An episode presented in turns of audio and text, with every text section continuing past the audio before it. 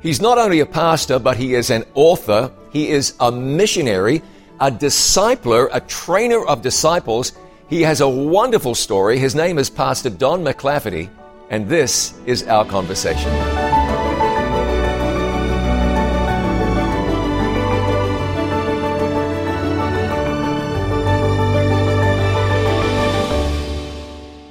Don, thank you so much for being here. Appreciate you taking your time. Absolutely. It's a joy to be here with you. Here's what I want to do with you. We'll start at the beginning by having you tell me what you're doing right now. What do you Okay. do? My wife and I, and my wife's name is April. Uh, so April and I are full-time volunteer missionaries, and our God-given call and our God-given passion is to disciple the new generations. And we want them to know how awesome it is to trust Jesus Christ and follow Jesus and share Jesus with all the power of the Holy Spirit. And the mechanism to do that is primarily the home, which has been set aside many times. When I first got to know you, you were leading an organization uh, in Eastern Tennessee called Kids in Discipleship. So that's grown. Yes. Uh, I want to I want be a little specific about the kinds of things you're doing and the sorts of places you're going. Okay, so the first thing is to call the generations to a revival with Jesus, because a revival is to wake us up and to see the power of the Lord Jesus to break open our hearts to our need for Him. So we start out with revival, and then we train primarily parents and anybody else that has a calling to be a mentor to be a disciple maker of their children and of their teenagers, their youth. And then uh, we come alongside those families as they are growing to be disciples, and we, we uh, encourage them and give them tools to be disciple makers out into the community. Yeah. I know you're traveling. There are times you travel to foreign countries Yes. and uh, do all kinds of interesting things, such Yes. as, just tell me briefly because we'll circle back. Yes, um, we go into every continent except one. There's one that we just don't touch, Antarctica. But outside of Antarctica, we, we go wherever God calls. If He called me to Antarctica, I'd go there too, of yeah, course. Yeah, I wouldn't be a little surprised. Yeah, but uh, we also go where it's difficult to go. Yeah. Sometimes we have to go uh, where you can't tell anybody where you're going. Mm. And Jesus knows where I'm going, and my wife knows, and a few family members, and, and that's it, and a few prayer partners. Which is really interesting because if you think about countries like that, and, and uh, of course you've said enough, but you say, oh, those are tough places. Yes. But God is calling you even to those places, Yes. what we would call closed countries, Yes. to share Jesus and to teach discipleship to people even behind closed doors. Yes. Really interesting. You know, I want to come back and we'll do this in a few moments and, and ask you about this. When, when, when we first met and you, you were teaching people to disciple their children, Mm-hmm. Which doesn't happen much very often these days. I, I know that's a blanket statement, but there's, this is a great lack. The church is only ever as strong as the home. Right. So what you're doing is of the utmost importance, but let's get to that in a moment. We'll go back to the beginning. Where did all this start? Where did you spring from? Hmm. Well, I was born and raised in the first early years in Hawaii, the island of Oahu, Oh, Hawaii. tough. Yes, and so the, that was my first almost seven years. Was life. this was this uh, a church work or military or, or what that had you in My Hawaii? parents are teachers, and so they we taught there, and so I was born and raised there. Then we moved to Tennessee. All right. I've spent a good share of my life in the beautiful South. Amen. But then have been all over the United States, and also just most recently have been in the beautiful province of Alberta, Canada. Alberta, Canada. Alberta. Yes, Yeah. 40 below zero sometimes. Yeah, that's cold. Hey, so let's talk about this business about uh, ministry because somehow you, you, you found up yourself in ministry. That was right after college, was it? Yes. Uh, in the, during the college years, I, I had thought that I was going to be an elementary school teacher. Oh. And then. Which God is really opened- interesting Which is a considering you end up ministry. focusing on ministry to kids. Yes. Yeah. Yes. And I also, to this day, believe that teaching ministry is just as much a ministry as pastoral ministry. Amen. So in those years, God slowly, slowly drew me from, from teaching in a classroom to teaching and preaching wherever God sends me. And so uh, he and he stirred my heart with that. But I had no I had no calling or understanding that it was going to be discipling the new generations. I knew that I loved children and youth and ministry to them, and but did not understand yet how important it was to minister to their families, Yeah. not just the new generations. Yeah, yeah, really interesting. So where did this, where did the call to ministry come from? Were you in college at the time? Were you a high school senior? When did you know you were, God wanted you to be a in pastor? the middle in the middle of the college years. Oh, yeah? that happened. Yeah? Yes, Okay. And so you, you did your, your theology training. yes. And what happened next? Where were you called? Where'd you go? Oh, we went. Uh, actually, I took uh, about six months out, five months out in uh, Tennessee. They they lost a pastor and they needed somebody to work with their youth. So I went out in the middle of my college years. Oh, yeah? And went out for five months, got my feet wet, so to speak. Great. And was moved in my heart that this was definitely a calling from God. So where have you served along the way? In, in pastoral ministry. Let's, let's cover that and then get, Yes. we'll drill down. So, uh, Kentucky, Tennessee, those states I've been in, and then uh, Michigan, Yeah? and then back to Tennessee, and I should say in Gulf, uh, all the Gulf states region, so Alabama, Mississippi, Panhandle of Florida, Yeah. and then California, and then God uh, gave me a different call, uh, still ministry, but He tweaked it. What did he do? Well, at 3 a.m. one morning, he awakened me from a deep, deep sleep. I had come back from being in, I think, in Russia, where I was helping parents disciple their kids to Christ. And he awakened me out of a deep sleep, and my heart was pounding because it wasn't an audible voice, but I knew God was getting my attention. I knew he was awakening me from the sleep. And he called me by name. So I threw on my warm clothes and went out below the mountain. And I said, God, uh, why did you wake me up? I know you're getting my attention. Now, my wife and I had been praying for a couple of months and saying, God, what do you want us to do in our ministry? Because we loved our ministry right in Clovis, California.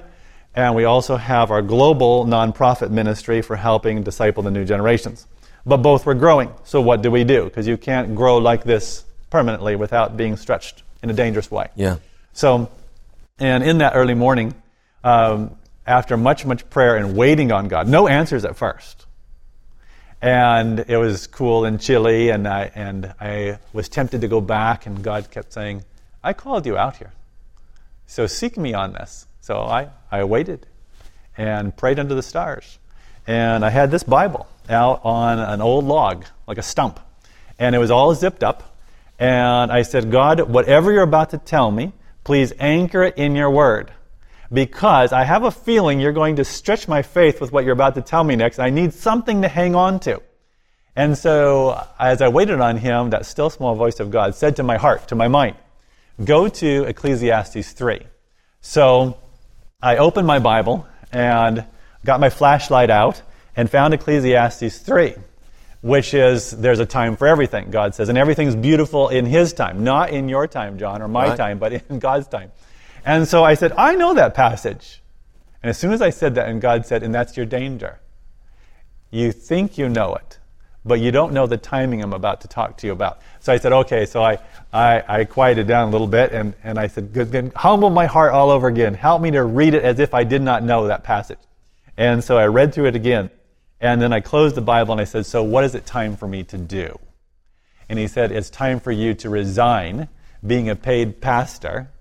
And I said, why do you want me to do that? He said, I want you to be free to go anytime, anywhere, any cost for the gospel of Jesus Christ. I want you to focus on calling young and old, children, youth, adults, to revival, and focus secondarily, right out of that revival, to equipping parents, teachers, pastors, other people who care about the new generations, equipping them to disciple the new generations. So not just sit in church, but to live as a disciple of Jesus who disciples others. They need to have the, the joy of discipling others while you're a kid, while you're a teenager. Sure. So that was the call. Okay. Uh, that opens up a can of worms for me here. I want to ask you about how you, how you launched into discipleship ministry. But I'm going to ask the question that everyone's think, that wants me to ask right now. There are some people who hear God's voice uh, telling him to, to run off with the neighbor's wife. That was God who told me. There are some people hear God's voice telling him to jump off a bridge. Some people never hear God's voice. Mm-hmm. God never speaks to them. Uh, both extremes are pretty dangerous spiritually. Yes. Yes. You're talking about a very intimate experience with God where He's mm-hmm. communicating with you rather mm-hmm. directly. How can people enter into an experience like that? How can a person have an experience like that? And at the same time, know that it's rational and faith based, and they're not fooling themselves? Good question. So, uh, for me, uh, the most dangerous spot I can be in is to not surrender to Jesus Christ as Lord. So, if I want to know the will of Jesus as my Lord, I need to surrender fully to Him. And like, like not just intellectually. I mean, with my whole life. And and so even like that early morning, right there at the stump, I was on my knees and I said, Jesus, I surrender all I am as a person, all I have, you know, time, talent, treasure, whatever, um, successes, failures, all I am, all I have, including my—and this is my most difficult one, my attitude. sure. I surrender my attitude to Jesus as Lord. So that act of surrender is very, very pivotal to knowing the will of God. I also ask in Jesus' name, who has all power and authority, keep Satan from confusing me. Push him back so that I can hear you clearly.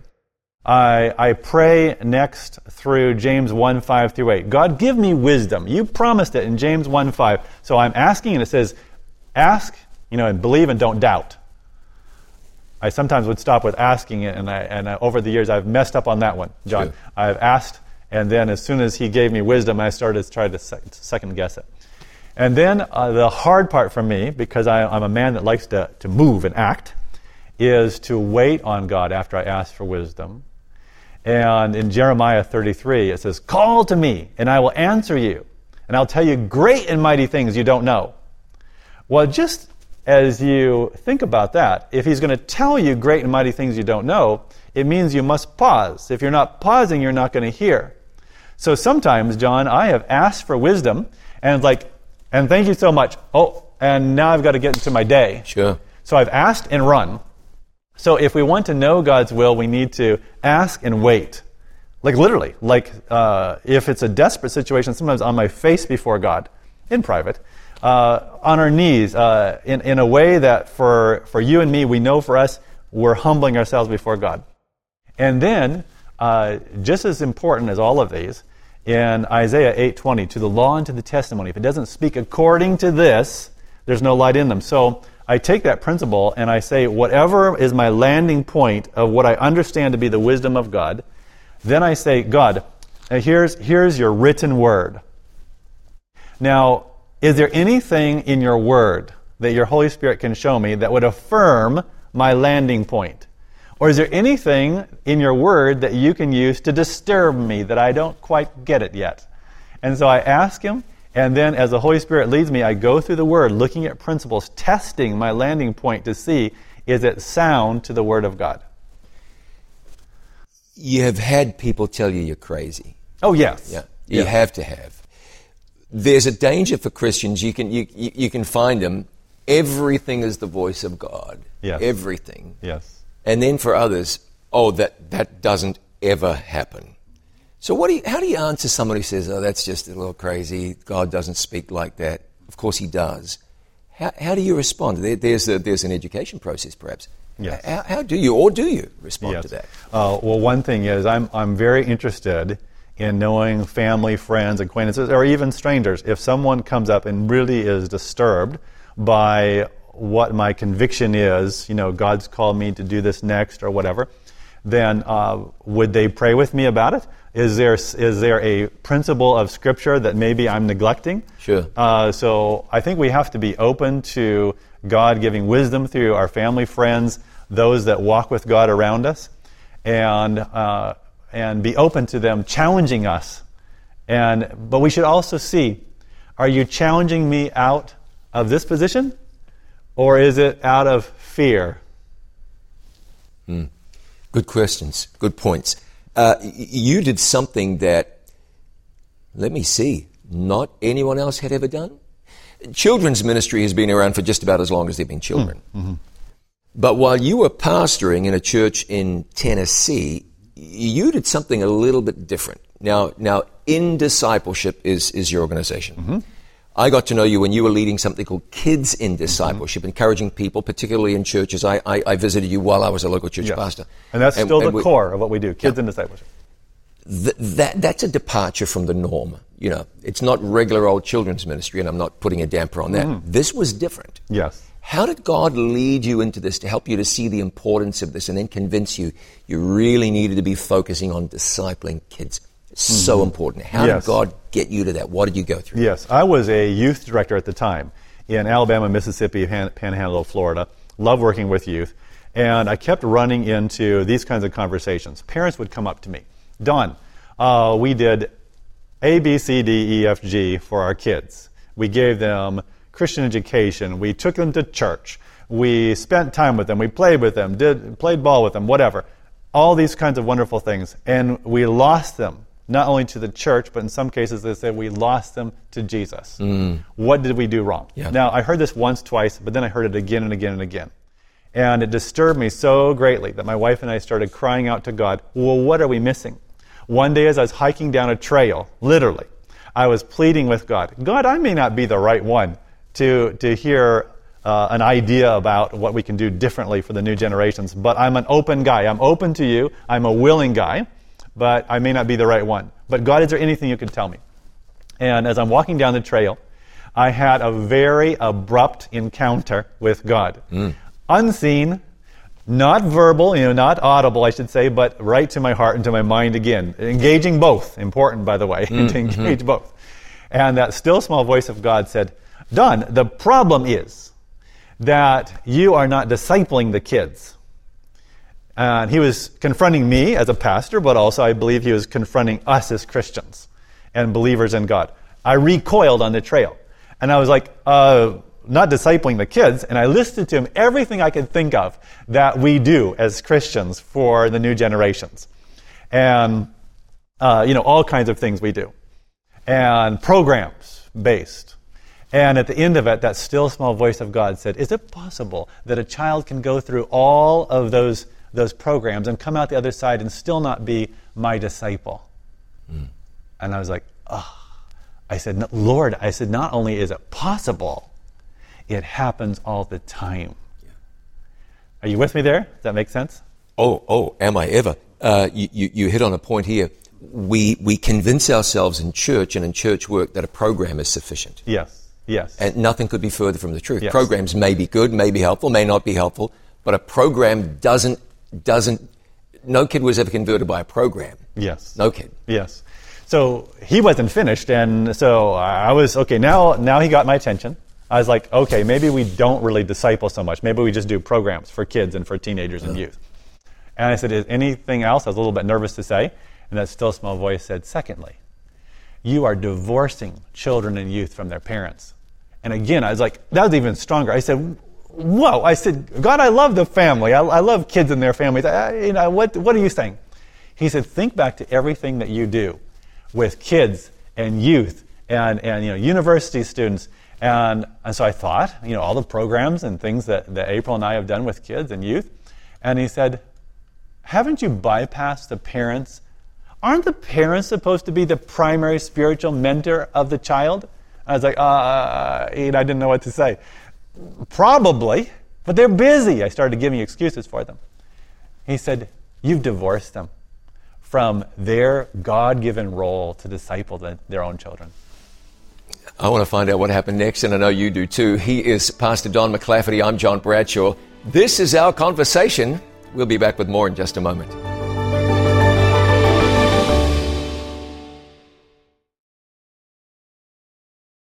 You know that at It Is Written, we are serious about the study of the Word of God, and we encourage you to be serious about God's Word also. Well, I want to share with you another way that you can dig deeper into the Word of God. And here it is. It is written dot study. Go online to itiswritten.study and you can access the It Is Written Bible Study Guides. 25 in depth Bible studies that will walk you through the Bible. It's going to be good for you, and it's the sort of thing that you will want to tell somebody else about so that they can dig deeper into the Word of God and come to know the things of the Bible intimately. As you get into the It Is Written online Bible study guides, you'll understand the prophecies of the Bible, the plan of salvation, and more. So don't forget, itiswritten.study itiswritten.study.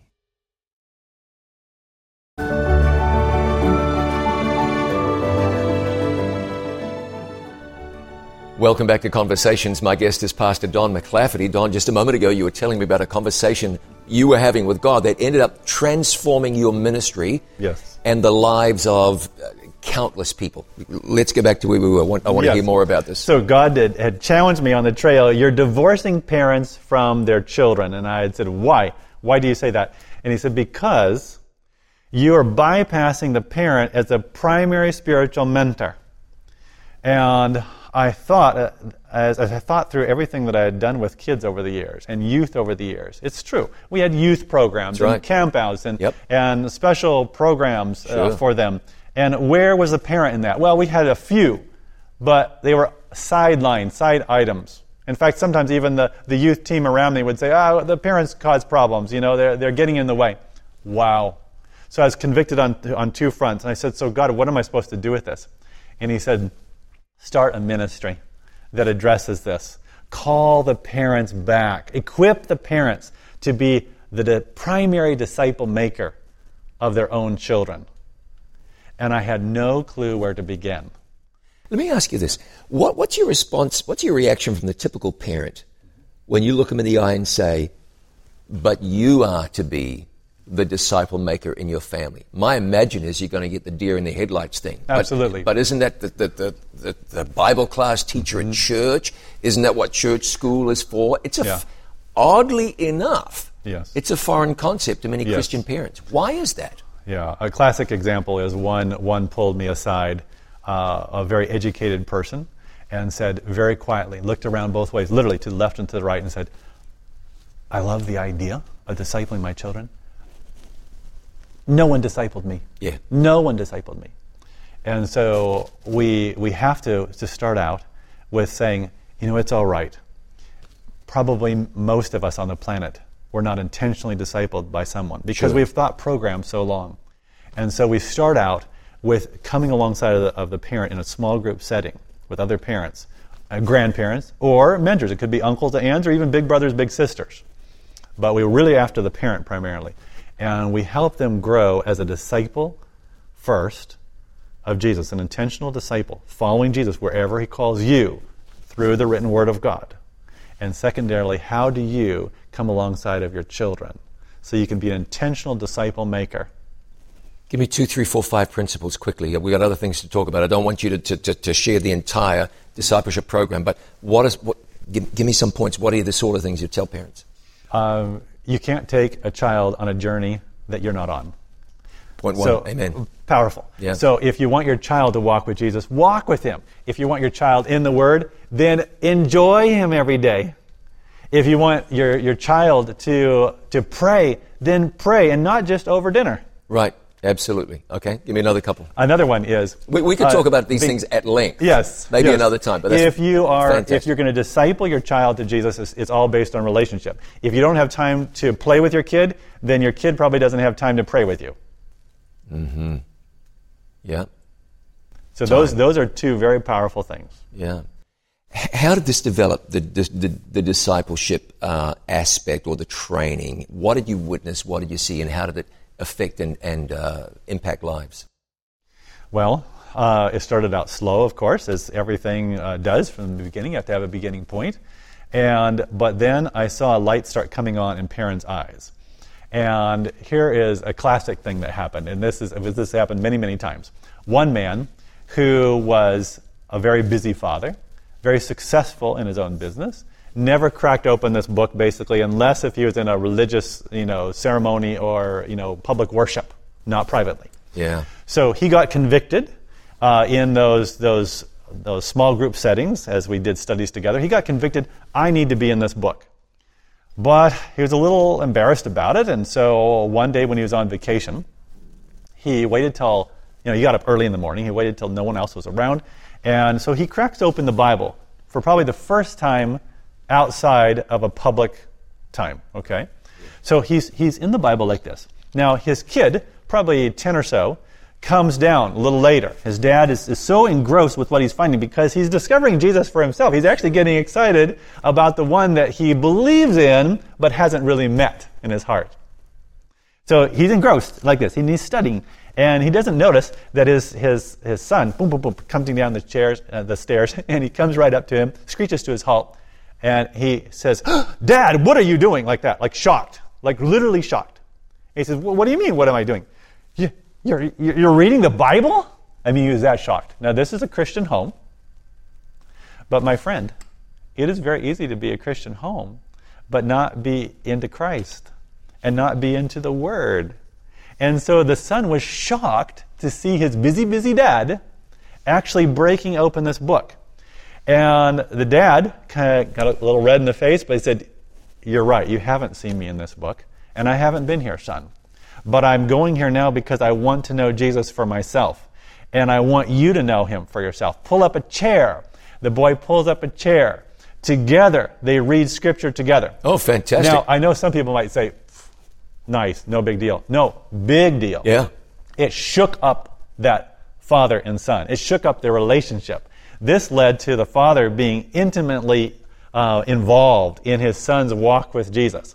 It, it moved into him taking his son uh, downtown where they lived and serving others that had much less than they did.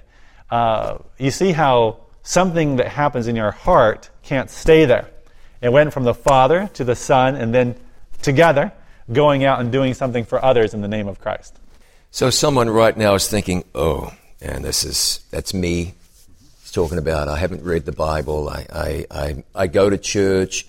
I'm on the church board. I read the Bible text every so often.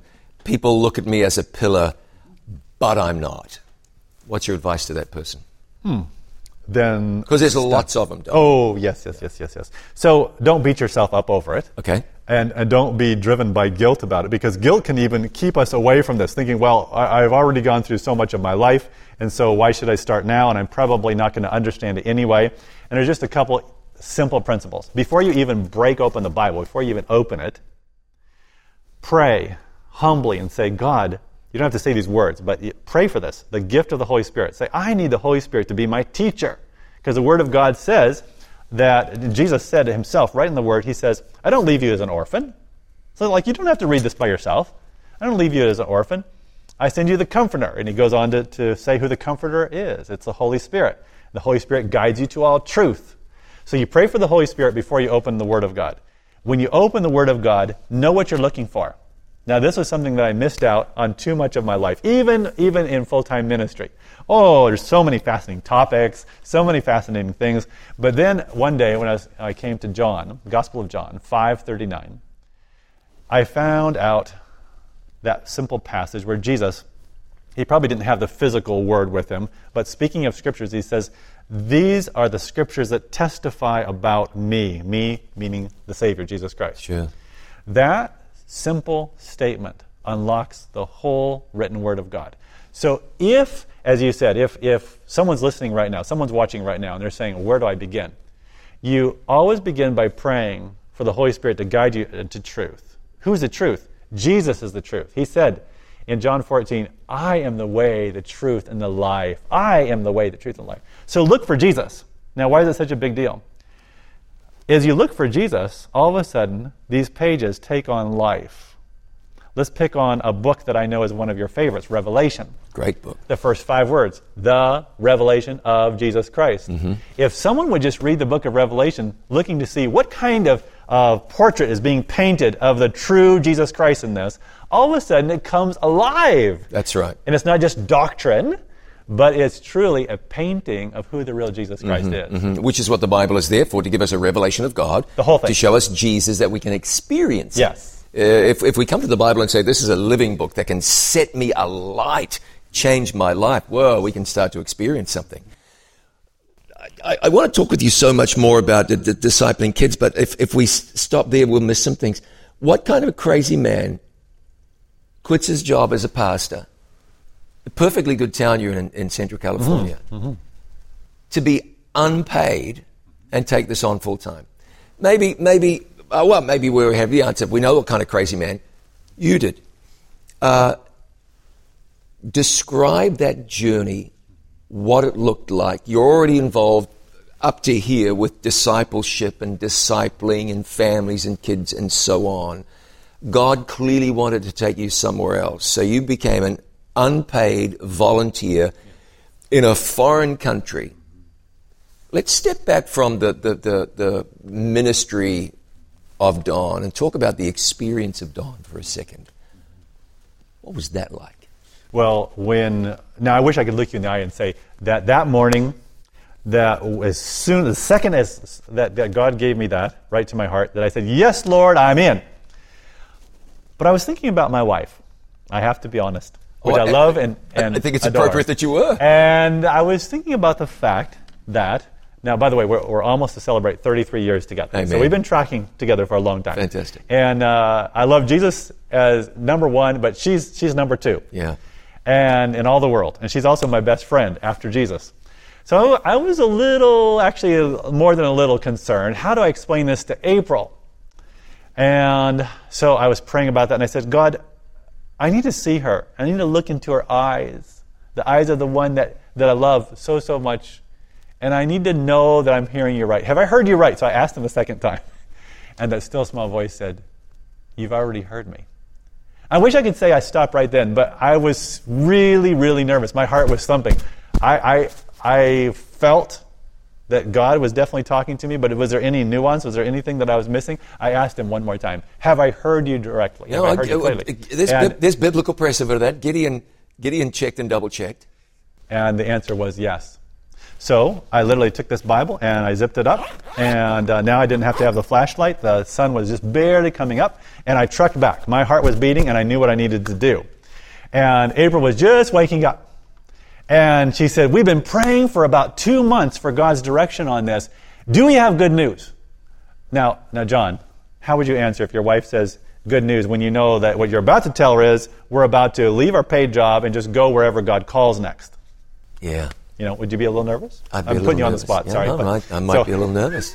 I Yeah. was a lot. I, I think I'd say we have good news. It sort of depends on how you define that word good. yes, I said there's good news, and I said uh, I think we better pray first. So we now our eyes were big because whenever I say we got to pray first, Yeah, she knows something's coming. Because we've had other things that God's called us to do. So we get on our knees together and we pray, and we get up, and I said, now look, I said when God called you and me to be husband and wife, we are a team. I said, I'm about to tell you something that's way out there, beyond anything He's ever asked of us or called us to do ever before. I said, if God is in this, I trust that He will show you. Maybe not in this second, but maybe in the days ahead, whatever. Now, there was little tears in her eyes. I mean, she knew, it wasn't that she was, was like discouraged. She was moved in her heart. Yeah. She knew this was a serious moment. This is big. She said, Okay, tell me. So I told the story that I just told you. And she listened. And I was prepared. I didn't know if she would start crying, like weeping, because, you know, we have three children. And my wife is a mama bear of those children. I mean, she, makes sure that they have clothing and education and food and everything, and that's wonderful. She's an awesome mom. And I did not know what her reaction would be. She looked me in the eye, and she's a very quiet, gentle person. She's my, she's my opposite, okay? So I'm on the shyer side, and she said very quietly, This is what God has spoken. So this is what we'll do. And it's almost like, uh, can, you- can you say that again? I mean, that's what I felt like saying. Oh, I mean, yeah. I almost fell over Yeah. because I was in shock. I was not expecting this is what God has spoken, this is what we'll do. And in fact, just even moments later, I was troubled by her faith. And I'll tell you why. Because if it was switched around and she came back to me after such an encounter in the Word and in prayer and said, Don, God's telling us to drop what we're doing and go wherever He calls, would I have said to April, this is what God has spoken to you, and this is what we'll do? I'm just being honest with you. It, it troubled my own my own faith journey, as, but but it was also precious and delightful. Let me ask oh. you this question, Don. So, as a pastor, your, your duties are very clearly defined. Yes. You know what you do from day to day. Yes. You know what you're building towards each week. And then Yeah. you have your, your discipleship ministry uh, with that. Yes. So, you have a full schedule every day. Yes. When you drop that mm-hmm. and you take a step into the unknown, mm-hmm. it would be one thing if you said, well, we've got these 50 speaking engagements mm-hmm. and these 50 training seminars, Yeah. and there's no way else I can fit it in, so I need to quit this and do that full time. Were you stepping into a full schedule? No. Or were you step, well, I don't know what we're going to do. We're just going to follow God. We had, we had many things happening globally Sure. in, our, in the nonprofit, yes. But uh, those, those invitations were based on, um, on my timing outside of my pastoring. So it was kind of like uh, half and half, Sure. but it's never half and half, you know. So no, it was, it was not going into something that was all pre-planned Yeah. Or prepared. See, I can see, I can see, I can see myself doing that. Oh yeah, look, it's the only way we can get all this done, and you know the demands on our time, and so so let's do that. It all makes sense, but it wasn't. It wasn't that. So that was a step of faith. Absolutely, and and and uh, the focus though is not on how big our faith was. The focus is on how mighty is God. Oh sure. Is really that's the deal. Yeah. Because He's as mighty for you as for me and for all those watching right now. Right? He's oh, he mighty. is. Oh yeah, no question. We ate breakfast, and we determined as we ate breakfast and prayed again that if we played around with this conviction, even for a moment, even for a day, John, Mm-hmm, just knowing ourselves, that we may have friends or family that we share with and we could get discouraged because of the very things that you asked me about a little bit ago. So people could say, that's crazy, you have three kids, Sure. they're still going through uh, education, you know, who, what do you think you're doing? And so uh, I threw on a suit and tie and went that morning to my boss and I said, This is what has happened. I told the same story I told you. And I said, So look, uh, this was like November 22, 2016. And I said, Look, we're about to close the year out. So I'm going to take these last five or six weeks and tie off properly uh, here because we- we're an equipping. We're, I'm an equipping kind of pastor, so there's equipping things that we're right in the middle of, and also with the area that we're in. And then I said, then I offered to be a volunteer while you're looking for another pastor, but it will be on the basis of as I can because I will be now with the focus that God's given me globally. So the, my boss uh, knelt down and prayed with me, and he said, I believe that God is moving in this. I'm very concerned, though. I have to be honest with you. He said, I'm very concerned who's going to provide for you. Sure. He said, Is in discipleship your ministry going to pay you uh, something? No. Is it going are they going to pay a, a stipend? No. I said, Our ministry is a give model. We don't sell anything, so it's just give. Hmm. He said, I have to say, I'm going to register my concern. Who's going to take care of your family? Well, those questions were answered. I'm looking forward to finding out some more of those answers. So, when we get back on the other side of this break, I want to ask you, how did things open up when you stepped into the water? I want to want you to tell me about how the Jordan just opened up for you. Then we'll talk a little bit about what you're doing now. You've got some books you've written. I Yeah. want to find out about them. There's plenty to talk about. This is a story of great faith in a great and a mighty God. And what I'm hoping today is that Don's experience with God will encourage you to have a wonderful, close experience with God of your own. We'll be right back.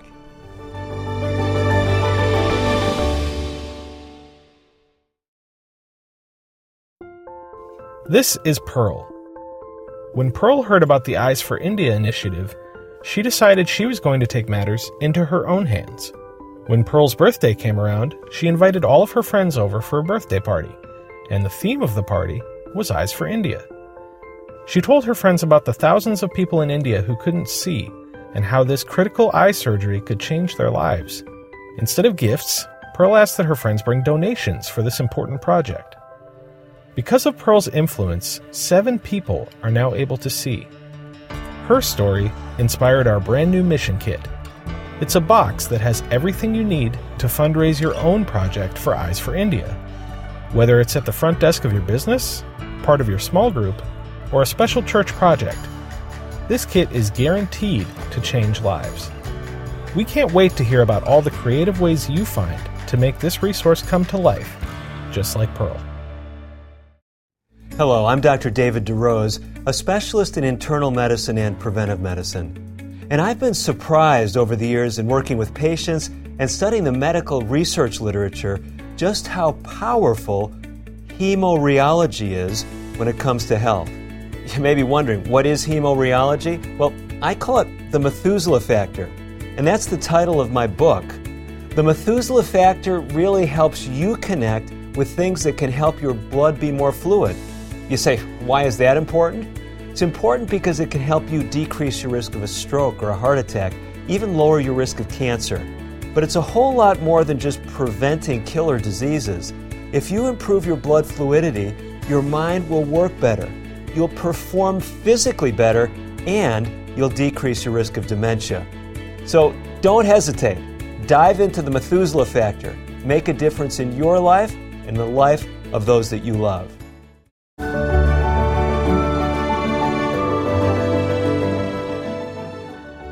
Thanks for joining me for Conversations where my guest is Pastor Don MacLafferty, who moments ago put his toes in the Jordan River.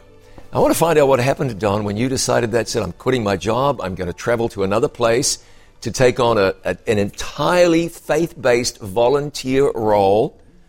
What did you experience? I mean, immediately the, the money poured in and the speaking assignments stacked up on top of each other, or how did it play out? Because Wow. this was this was a step into the unknown. yes, uh, it wasn't quite that exciting. so It I- never is. I mean, it, it was exciting in a different way. Sure. Exciting that that we didn't have those things happen. So that is exciting, also. Yeah, yeah, for sure. So, so, So- how did you so- see God work this thing out and establish this and confirm this is really where I want you? Mm-hmm. Well, first of all, people didn't know that we were taking this step. And when they did hear we were taking the, the step, they assumed that our ministry was paying for us. So, no, money came in, well, almost nothing came in. And we went into our first month. I mean, it's like going off of a cliff, John. And we have, you know, three kids in school and, uh, you know, all the normal medical things and everything that all families have. And so we had some, some rough months, but then, you know, just really testing our faith. And the other question was, where are we supposed to operate? Sure.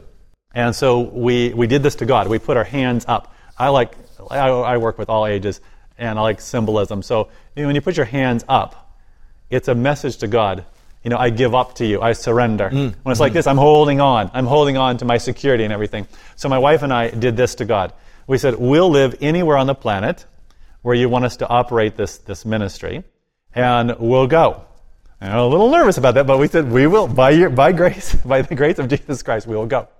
So, so slowly but surely, as the months uh, you know passed by, God started taking care of us in unusual ways. Sometimes there would be a knock at the door, and someone would say, "Would you, would you like some vegetables?" Oh, yes, we would like some vegetables. You get the idea. Yeah. Sometimes there'd be a check in the mail, whatever.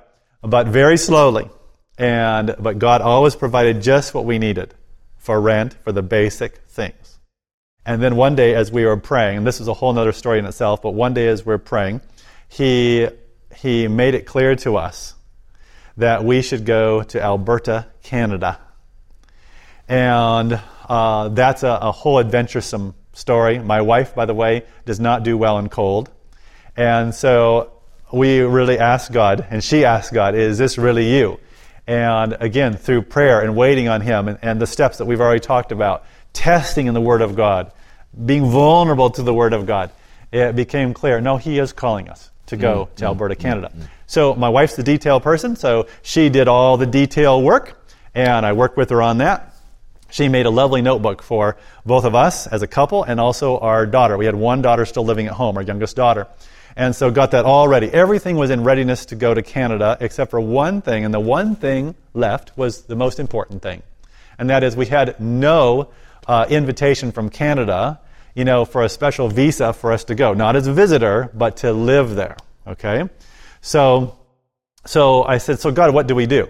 So, our daughter needed to go into school. It was coming right up to the fall. We were weeks away and still nothing. We call our, our lawyer up in Canada who is overseeing the process, the move process, and all the detail work. And how long will it be? Oh, another five, six months. So, we take this back to God. So, God, are we supposed to put a hold on this? And as we pray, God says, I have urgency for you to go to Canada. I said, Well, God, if you have urgency, then, then, then uh, please bring this in the mail. Nothing. Day after day. Now we're just, yeah, again, it's just a couple weeks out of school. I said, God, what do we do? Put your feet in the Jordan. I said, you want me to, uh, you're not asking me to go illegally across. I mean, I'm not going to, that's, that's not right. God, almost, I can picture him chuckling. No, not illegal. Go by faith up to the border of Canada. Without my paperwork? Yes, without my paperwork. So, so we, we put everything into the van. We had to get rid of some things, everything we possessed, into a little truck I could drive. So, I mean, no one's paying for it. So, I mean, I have to drive the, the moving truck. Before, and when I was a paid pastor, people would move me, you know. Uh, we pack, they move. Now I'm, I'm packing and moving. And so, and my wife's driving our, our little van behind us, and we go a thousand miles up to the border. And every day we check our email and with expectation that something will happen good from the lawyer. Nothing, nothing, nothing, mile after mile. But guess what? On the very morning, we're two miles away, literally, from the border to cross into Canada. Guess what happened? Just guess. Uh, you got an email saying, here's the paperwork, download it, and go to the border, and we're going to welcome you to Canada. No, Hey, nothing happened. Nothing happened. nothing at all. No, nothing. I'm two miles away. and I said, mercy. so God, home, which we don't even have anymore, home is, to, is a thousand miles behind me, and we're two miles away. And, and God, there's nothing from the lawyer. I have no legal way to cross. What do I do? And that still small voice of God says, Keep putting your foot in the Jordan. I said, So what does that mean? Go to the border and present your papers. But God, I said, this is all, you know, just direct with, with God. God, I said, my wife has lovely notebooks with everything but the one main thing that we have to have. Go. Put your feet in the Jordan. So we hop into the trucks and we go. We're going up there, and of course they wave me. They see me in, a, in the big moving truck. They wave me over because this is not going to just be show your passport and come for a visit. So they wave me over. They know I need to have a sit down visit with the officers. So our little family troops in there. We present our lovely notebooks, and they go through it, and the man is impressed. He said, Wow, your wife has done such a wonderful job. I'm starting to sweat a little bit because I know what's coming. And his, and his brow furrows, and he says, But you are missing something, sir. You don't have your proper paperwork from our government to allow you to move here. You're not visiting, correct? I said, No, we're not visiting. You're moving here, right? Yes, sir. And you don't have it? No, sir. Then follow me. Oh, I thought I was in trouble. And so we follow the officer. He gets up, you know, and, and, we, and, he, and I don't know, are we going to go into some kind of clinker for a while? I mean, I don't know if we're in trouble. I, I don't know. And so he leads us uh, right outside, and he goes right up to the truck. Is this your truck? Yes, sir. How far did you come? Uh, a thousand miles. He shakes his head like this. I can tell he's getting ready to tell me something, and I can feel it's not good. Yeah, the, these, these people are not paid to have sympathy or compassion. Absolutely. He's paid not to paid. apply the law. He's not paid to get me into Canada. He's paid No. to keep me out unless if I have proper documentation. Correct. Absolutely right. And I'm glad you brought that out because uh, you'll understand what happens next. He shakes his head and he says, um, Sir, there is absolutely no way, it is impossible for me to get your family into our country. There is no way I can even conceive of that you can get into this country with the, the, the paperwork that you have. You're missing the primary document. And he walks away. I mean, that's it. Yeah. Case closed. He walks away. And I literally, you know, we can pray without, you know, m- talking out loud. And so I, I, I send up a prayer to God. And it goes like this it's very simple Help. God, I need help. Here's my wife. Here's my daughter. And bless their hearts. They're watching him walk away.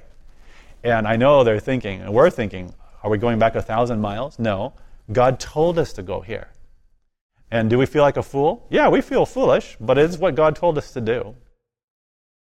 And, and so I said, God, I need you to intervene. I need your help right now. And as soon as I said amen, the officer, and remember this is a silent prayer, the officer spins on a dime and comes like an about face, and he comes marching right back up to me. Strange because I never said a word out loud. And he says to me a question that uh, Canadian, my Canadian friends say is never asked by an officer. He says, he leans forward and he says very uh, kindly, What were you hoping that I would do for your family? Officers are not trained to figure out what we are hoping they would do for our family. No. And so I, I, I thought, I don't know if he's a believer or not. And I said, Sir, I said, uh, I don't know if you're a believer in God or not, but I said, God has moved us on our heart to come up to Canada and do a special ministry to, to strengthen the family and help families mentor their children to know Jesus and to walk with Jesus. He said, hmm. That's all he said. There's no flicker on his face. I can, don't know if he's a believer or not. Follow me, he says, just like that, curtly. Follow me. So we go back in there. He says, please have a seat. For one hour, he works on it, bless his heart, trying to find out what he already had told me is totally impossible. Two hours he works. Three hours he works. And then he gets another agent, and then another agent. So three agents are working, or officers are working. And four hours, five hours. After five hours, And we were just, we were praying and praying and praying. He says, MacLafferty family, please come forward. We come forward. And he has this, our passports there, and he goes, No way. he says, Welcome to Canada. And he found us a way. That's a whole other story, but he found us a way.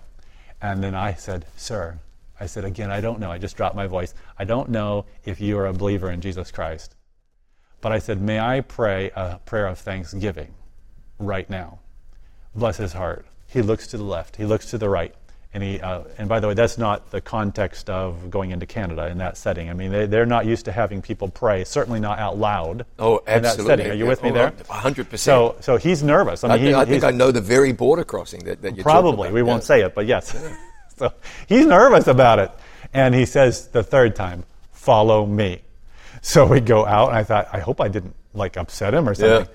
And we go out there, and I said, Sir, I said again, I don't know if you believe that God even is real or not, but God, the living God of heaven and earth, He just worked a miracle through you as an officer here at this border because you had told me that this was impossible, and He found a way.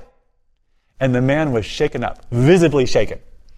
And he said, What you don't know is the other part of the story. He said, Just a few months ago, my wife and I, who have been followers of Jesus Christ, we gave up on our church. We just got discouraged. We gave up on the Lord Jesus Christ. We just said, He doesn't exist. Because He's not intervening in our life, we don't see any evidence of His existence, and we have given up on both church and God. And he said, Today, just seeing that what happened, and he said, he looked us in the eye, he said, I know personally that I knew of no way to get you in. It was impossible. He said, I know that God lives. And today, as soon as I get off of my shift, I will go home to my wife and I will tell her the story, and we will believe together, and we will make our home a place of worship. Fantastic. God is able, isn't he? He is. Yeah, um, those border stories, they're doozies. What an amazing experience. You got into Canada, this thing started to go. We don't have too many minutes, so, Yes. so, so briefly, and I want to ask you about some books you've written. Yes. Uh, tell me about the kind of uh, the kind of training opportunities you've had since that time. Oh, God just worked in such a precious way. Across Alberta and other parts of Canada, uh, God opened the door to start having revivals and then to do discipleship training. And then, of course, we've continued to work around the world uh, as well, in every continent except the Antarctica we talked about. Yeah. So God's just moving. And even in, during these days of, of pandemic, God still opens the doors for revivals and discipleship training, both online but also in person. Yeah, fantastic. God's Yeah. moving. You, you know what I wish, and I don't want to sound like a subversive saying this. Mm-hmm. Be careful, do your thing, wear your whatever, keep your distance, whatever, whatever. But there's still a way. Yes, There's always- still a way for a God way. to work. It, it may look different. Yes. It may not be able to do it exactly the same, but there's still a way. The people who've thrown their hands up in the air and said everything's off, can't do nothing, I, I think their God is f- far too small. There's a way to get certain things done. And thank God many people have been able to go forward in ministry and, and church and so forth. And we do it respectfully. Oh, 100%. With whatever, yeah. Yeah, we must. You've got to, you got to respect the context. But, but the idea that doors are shut. No. Uh, I think God is the They're God. of- opening faster than ever. Yeah, amen. Hey, so you wrote some books. Yes. Tell me about those. And, Yes. and I won't even ask you why, because I know that writing books is a lot of work, but God has given you experiences, you put them on paper. So tell me about them. Yes, and it's a joy to tell you about them because I don't sell them. You I don't only give them away. Oh, okay. I'll, I'll give them to you. I'll, I'll give them to your ministry. I'll give them to whoever wants them. So, Fantastic. so uh, these are the last five books, and I'll just tell you about them just real quick. One is Follow. Mm-hmm. Follow. Follow is a book about how to be a follower of Jesus Christ. Every chapter is a step to do with Jesus. This is not just for your own devotions, John. Like if I if I trust you with this, if I give this to you as a gift, it comes with a challenge. Go and read this with somebody that God calls you to disciple. Maybe someone who has a religious experience but doesn't have Jesus as their as their disciple maker in their life. Right. Okay, so that's that. one. This next one, discipling the new generations. Our daughter Julie and I wrote this together. For four years, we prayed and wrestled with God about how to do this. The first five lessons are for parents and mentors. The last 20 lessons are for parents, mentors, and their children and teens. Nice. Okay? All right. And the next one is Live Like Elijah. This little book is taking the, the powerful lessons of Elijah in the Old Testament and showing that the same God who lived back then lives just as much today. And just as he provided for Elijah with nothing, It shares the, the last three years of our life, how God provided for us in crazy ways. Like sometimes um, in the snowstorm, we'd have a knock at the door and someone would say, Could you use a bushel of, of I know what it was, it was apples. And I said very calmly, even though I, I really needed the food right then, I said very calmly, Yes, we can use some apples. I said very politely, Thank you very much. That's very kind of you. And as soon as I shut the door with a bushel of apples, I said, April, I said, God has answered our prayers Yeah, again and provided. Yeah, so just full of stories like that. Yeah, fantastic. Okay? The next one is called Come Home. Come home. In this time of pandemic, even though we are home more than ever, maybe it's time that we come home with our hearts to what God wants to do in our homes. Because, John, God has vision for our homes, for our families. This book can be used just for you personally. You and your wife could do it together. Uh, you can invite other families together. Either, if you're not comfortable doing that uh, in your home, you could do it online and a small group style. Okay? Cool. And then the last one just came out Schools and Discipleship. Nice. Schools and Discipleship is full of recipes of how a school can work with a home to disciple the kids intentionally. These little recipes can also be used in lots of other avenues or, or venues with children and youth ministry. Outstanding. So, anybody wants to get a copy of this book? These books? What should They're they do? downloadable for free Okay. on our website, indiscipleship.org. Okay, in discipleship, uh, clearly one word, and it's just spelt like it sounds. Yes, and then we also we also give them away in boxes of a hundred. Yep. If you tell me how you're going to use them, because we don't want to sacrifice to send you a box of hundred and you put it in storage. Yeah, that's that's that's a that's a crime. Don, we have about a minute left, just a little over a minute. I've got to get you to tell me in a minute how do you understand the gospel. I mean, sixty seconds is not long enough, but but you'll find a way. The Speak to- gospel. what's is a- the gospel? The gospel is the good news of Jesus Christ. And in Colossians 1:27, the mystery of the entire gospel is that Jesus Christ lives in you, lives in me, the hope of glory. And next verse, verse 28. And because of that, we find our completeness in this Christ. He is our Savior. He is our Lord. He is our righteousness. And we are enough in Christ. Amen. Amen. Don, it's been fun. It's not over. The journey's, I mean, God brought you all the way back across the continent to eastern Tennessee. Yes. And there's a whole lot more ahead. Thank you very much. May God bless you, Thank you. your family, your partner in ministry, April, the Yes. kids, and those you meet and interact with. Our prayers are with you always. Thanks so much. Thank you. It's been a joy to meet with you. The website again is indiscipleship.org. Yeah, indiscipleship, one word, dot org. You can find out more about what Pastor MacLafferty is doing, his ministry, how to support him, how to get the books, which would change your life and the lives of others. Thank you so much for being part of our program today. I hope you've been encouraged and blessed, and that it's going to be your mission, inspired by God, to be a disciple of Jesus and a maker of disciples. He is Pastor Don MacLafferty. I am John Bradshaw, and this was our conversation.